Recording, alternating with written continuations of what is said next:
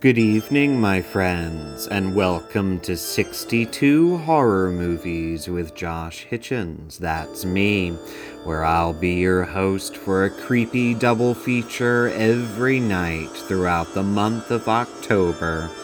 Come join me, won't you?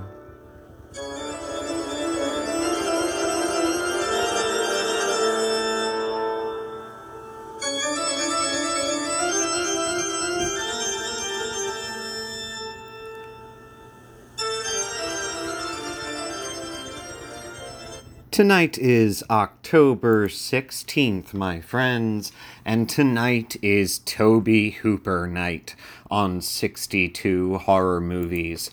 Our first feature, uh, directed by Tobe Hooper, is The Texas Chainsaw Massacre from 1974, followed by Poltergeist from 1982.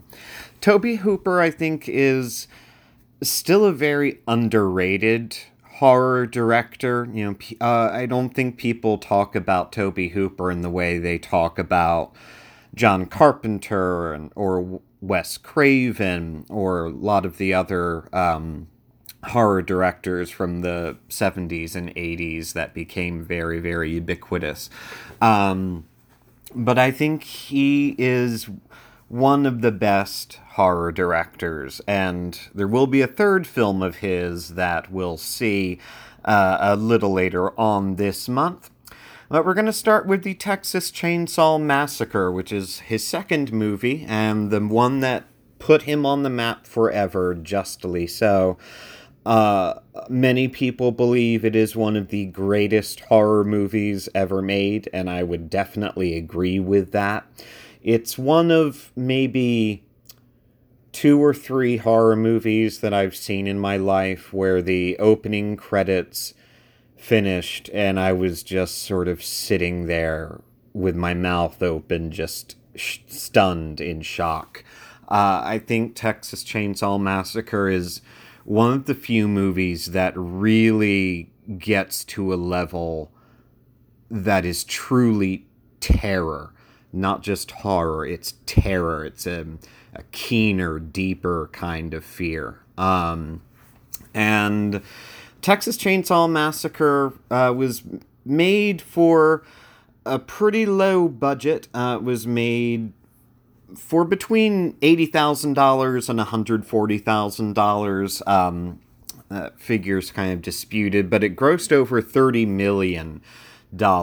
And like many of the great horror movies, the making of the Texas Chainsaw Massacre is in some cases just as interesting as the movie itself. And before I say any more, I do want to put out there that if you have Shudder, which is the horror streaming service, and if you like horror movies, you should definitely subscribe to Shudder at least for this month. Um, me but one of the great things about Shudder is it has the last drive-in with Joe Bob Briggs.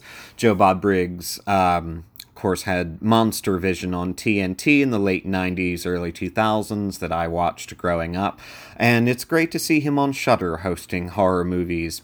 He did a Thanksgiving horror movie marathon for Shudder called Dinners of Death and the first movie featured in that is the Texas Chainsaw Massacre.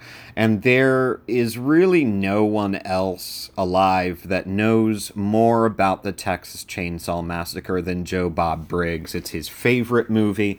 Um, and he has interviewed every single person connected with the making of it over the years really knows absolutely everything about this movie so really uh, what you should do is just pause this um, fast forward like 15 minutes, and instead of hearing me talk about Texas Chainsaw, go watch uh, the movie with the commentary, uh, the host segments by Joe Bob Briggs, because he does a far more exacting and exhaustive job of talking about this movie than I could ever hope to do.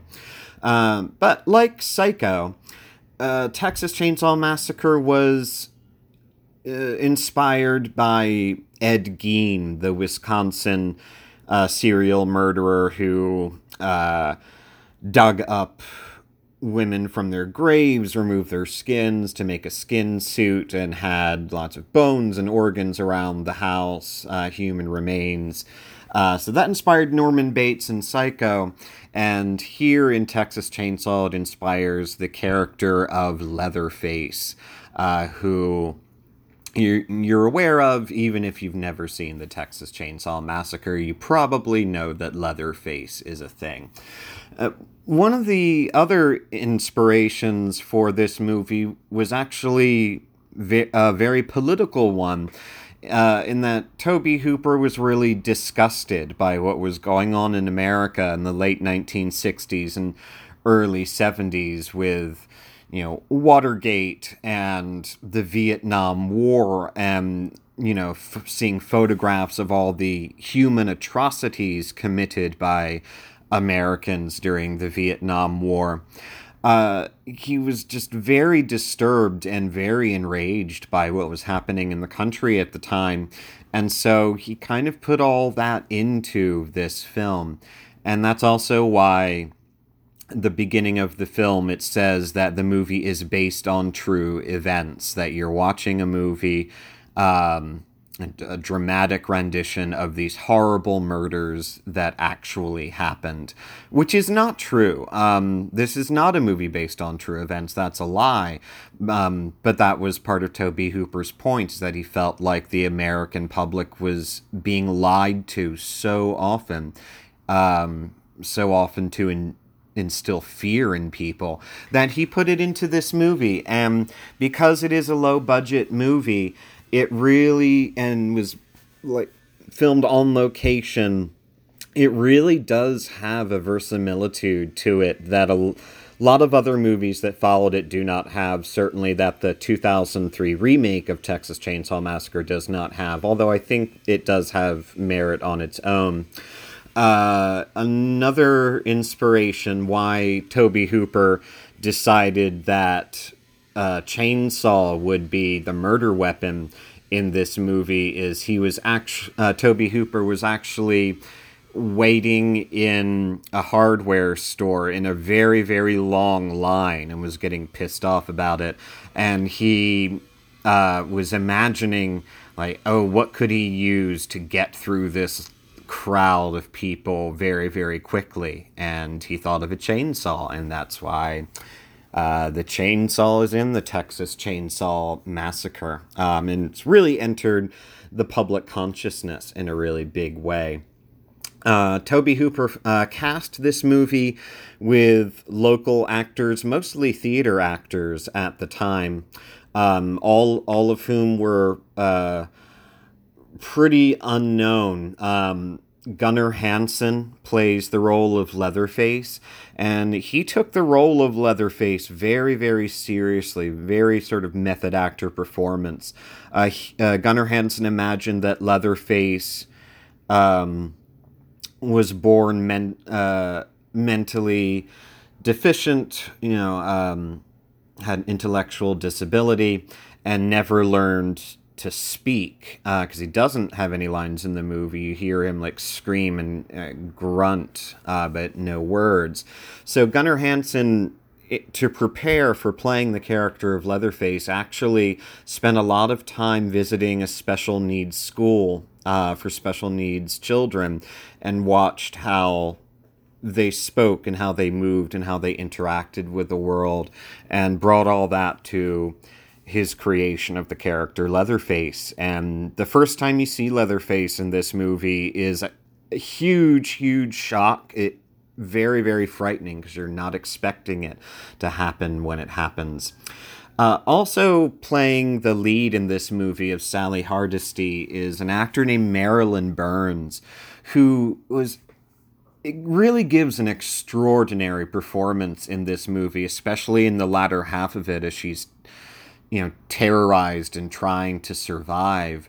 Um, she's just incredible. You know, again, I keep coming back to Shelley Duvall and The Shining being kind of the gold standard of that kind of sustained terror um, in a horror movie, and Marilyn Burns does it here too in the Texas Chainsaw Massacre. Um, I don't understand why she. I mean, I guess I understand why she didn't have a bigger career because this movie was very controversial, but she should have. She brilliant, brilliant, brilliant performance. The way in which this movie was made was not comfortable for anyone because uh, they didn't have a lot of money, so they rented all the equipment, all the cameras and lights and all that stuff. So to get to maximize what little money they had, uh, they filmed this movie seven days a week for up to 16 hours a day, and they filmed it on location in Texas when it was 100 degrees every day. And a lot of the movie is filmed in this old creepy house that was, you know, uh, built around the turn of the 20th century. And the costumes could not be washed because uh, they didn't want them to be lost in the laundry or like change color. Um, so the actors wore their costumes the entire time without being washed. Uh, and uh, Marilyn Burns later said uh, in an interview that by the end of filming, the shirt she was wearing was so soaked in fake blood that it was almost solid, like it could have stood up on its own. And because they didn't have a lot of money to, you know, construct, you know, props or whatever, they used the real thing. They got big containers of real animal blood um, and splashed it all over the walls of the house. So it had like that smell of decaying blood. And they went out and found real dead animals roadkill by the side of the road, both um, you know in various stages of decomposition and also real animal bones, and put them on the set and made things out of them. So you know, there's no air conditioning in this house, very little ventilation, and you have these. It's 100 degrees every day, everyone's sweaty, and the costumes are not being washed at all, and you have real decaying animal flesh um, all around. So it just stank. Um, was not a pleasant, not a pleasant shoot at all. Um, and in some cases, there's actually real human blood used. Um, Marilyn Burns actually uh, consented to have them really cut her finger um, so it would bleed uh, in a uh, famous dinner scene later in this movie.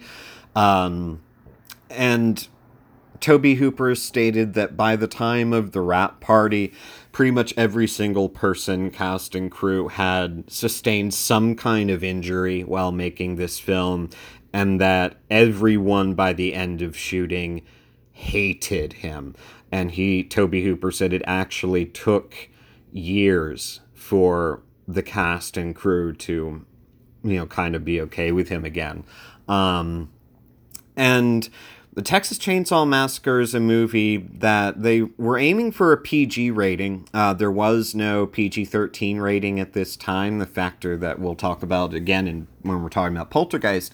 Um, so there is very, very, very little gore in this movie, which is not what you expect because I feel like Texas Chainsaw Massacre has this mythology about it as one of the goriest, most gruesome horror movies ever made, and it's absolutely not.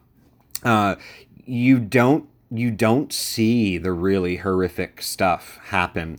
Like you might watch this movie and think that you see a character get cut in half with a chainsaw, or you see a meat hook going into a person's back as they're hung on it, but you don't. Um, all that's done off camera. You see reactions to it, but you don't actually see the gore itself, um, which I think is a huge part of what makes this movie so powerful. Is that suggestion of unspeakable things happening? Um, so Texas Chainsaw Massacre is not the goriest, most gruesome horror movie ever made. Is it one of the most terrifying horror movies ever made? Absolutely, yes, it is. So I highly recommend that you check this movie out, especially if you've never seen it. If you have, it's a great time to watch it again. Uh, it is also a beautifully shot movie. There are just images in this film that are just gorgeous, gorgeous cinematography, um, sort of alongside this grotesque horror. Um, so it's very like reminds me a lot of The Devils by Ken Russell in that way too. But anyway, enough of my babbling. Watch the Texas Chainsaw Massacre, and you should watch it on Shudder, hosted by Joe Bob Briggs in his Dinners of Death. That is the best way to experience this film. So do that, and then we'll come back for our second Tobe Hooper feature of the night.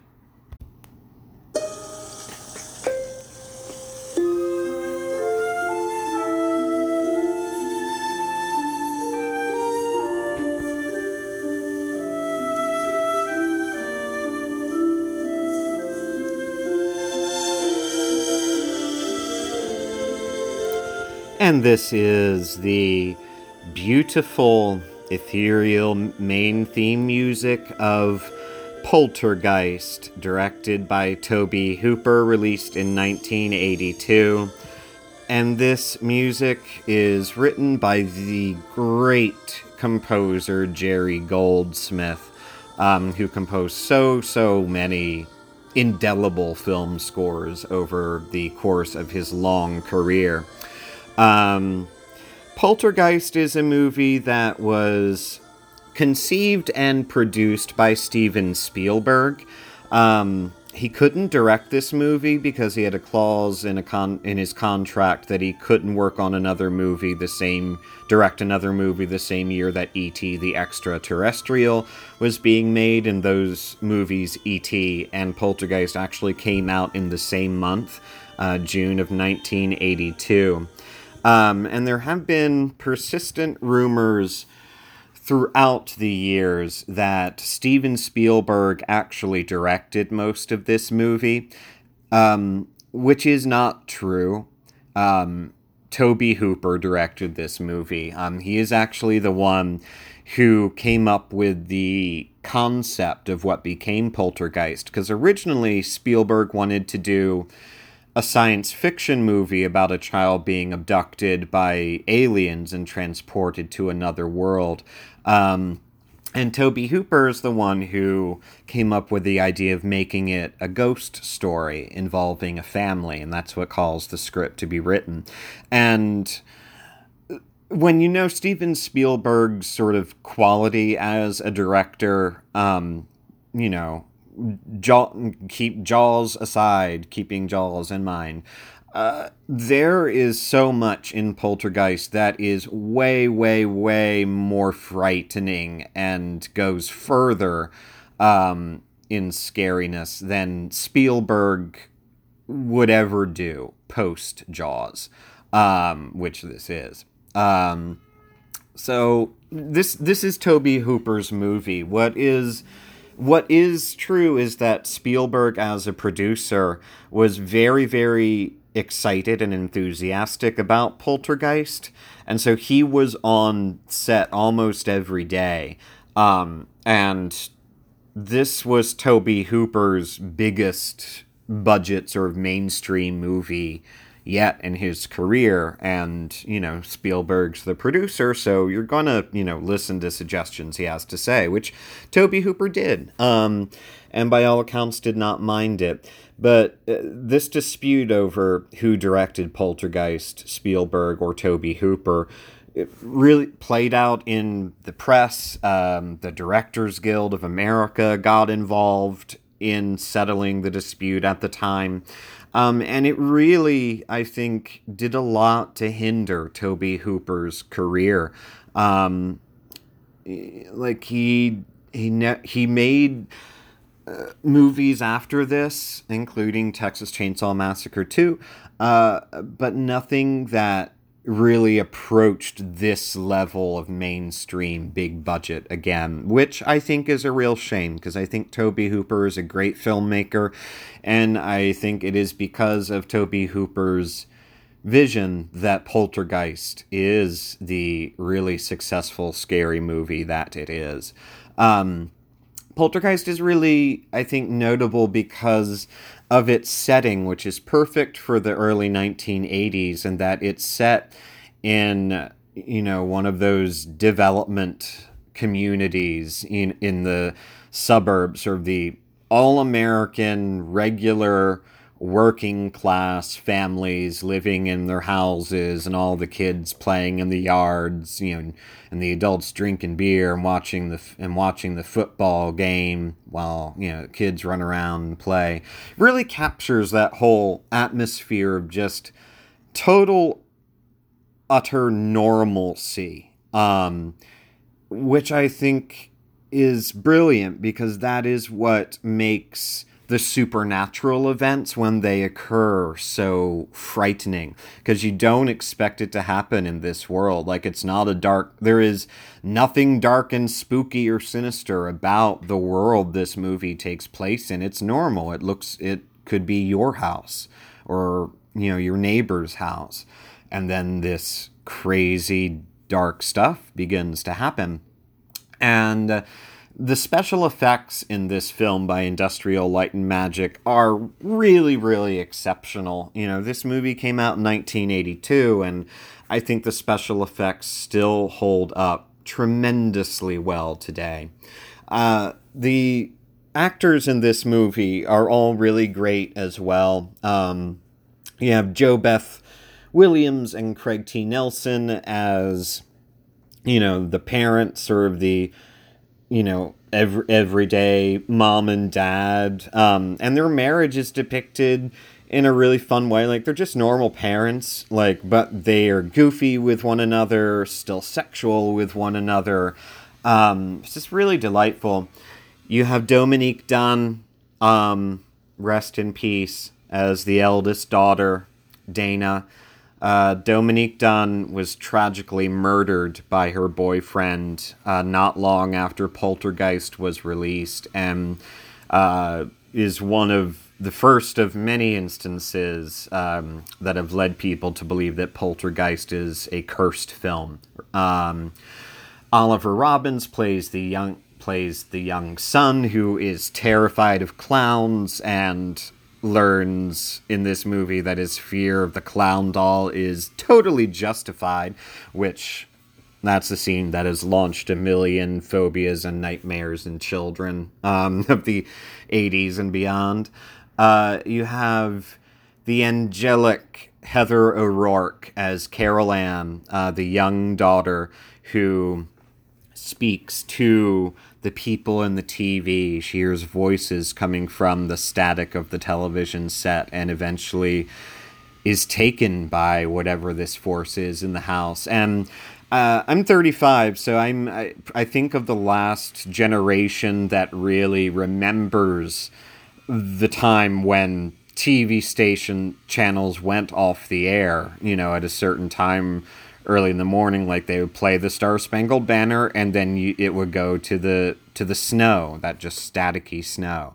Um, that that's not a thing anymore um, which is i think why you can't remake this movie today because it wouldn't work. They tried to remake this movie and it was a piece of shit uh, and they're trying to remake it again like five years later.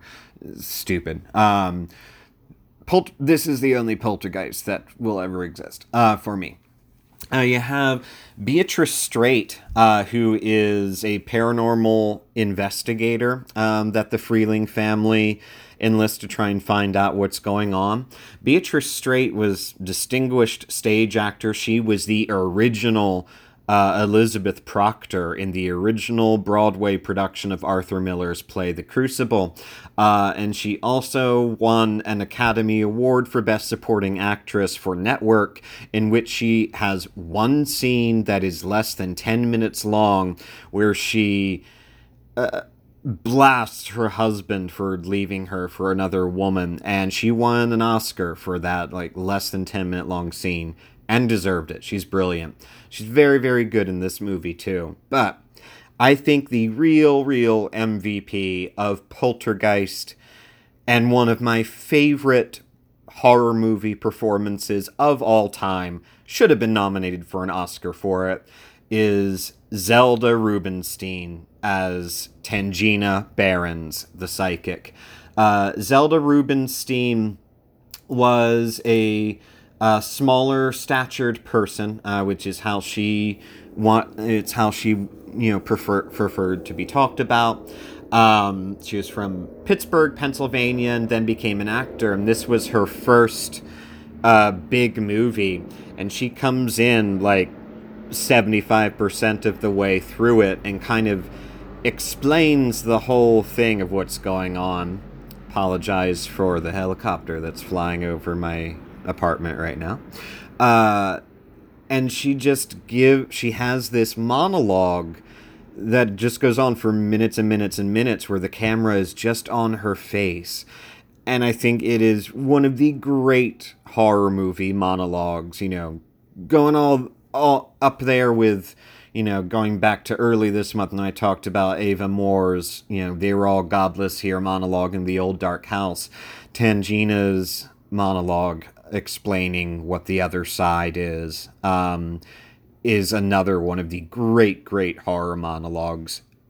Impeccably performed. She's brilliant as Tangina. Um, so there uh, are there were two sequels made to Poltergeist.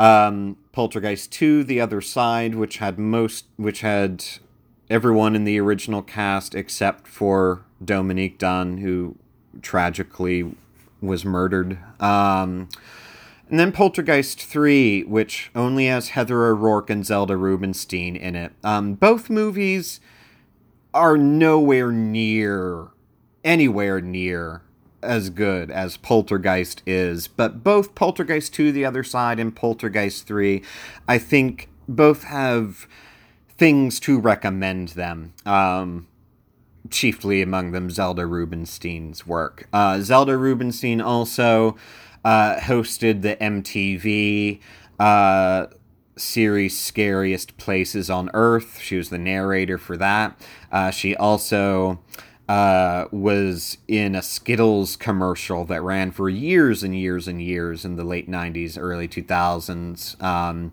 where she said, Taste the rainbow, and her just unforgettable, unique voice. And Zelda Rubinstein was also a very, very huge advocate in the fight against HIV and AIDS and an advocate for queer people in general. Um, she was one of the first sort of movie star celebrities to come out um, as an HIV AIDS activist um, to try and promote awareness and help uh, for people who have the disease. Um, she I just love Zelda Rubinstein. I can't I can't say enough about her.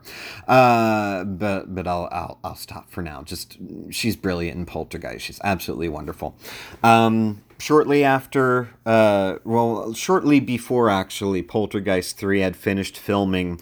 Heather O'Rourke, who played uh, Carol Ann in all three Poltergeist movies, and did wonderful, wonderful, indelible work, also died. Um, and she died very young, uh, and she was misdiagnosed. Um, it, she was being treated for a condition that she did not have, and had the doctors realized what was actually wrong with her, they easily could have put her on the right medication, and she would still be alive today. Um, but her death, like the death of Dominique Dunne, both tragically dying at very early ages, um, dying too young also contributed to the theories that Poltergeist is cursed. Um, if you have Shudder, to continue our theme from earlier, which you should if you're a horror fan, uh, there is a er, Shudder original series called Cursed Films, uh, and they do an episode about Poltergeist, um, and also an episode about The Exorcist as well, among uh, several others. Um, so that's something interesting to check out too. Um, anyway, highly recommend that you check out Poltergeist, especially if you've never seen it. If you have seen it, watch it again because it is truly a horror movie classic, and you got to see Zelda Rubinstein as Tangina. She's so so good. Anyway, watch Poltergeist, and we'll come back and we'll close out the night.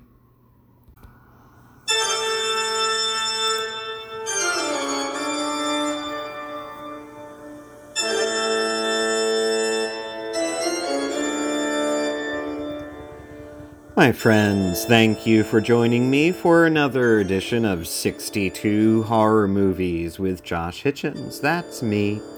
Tomorrow night is, oh, it's going to be fun because we're going to have a spooky 70s night and we are going to watch, obviously, the Rocky Horror Picture Show, followed by an underrated and underseen gem Halloween with the new Addams Family, which was made in 1977, featuring the original cast from the 1960s TV show.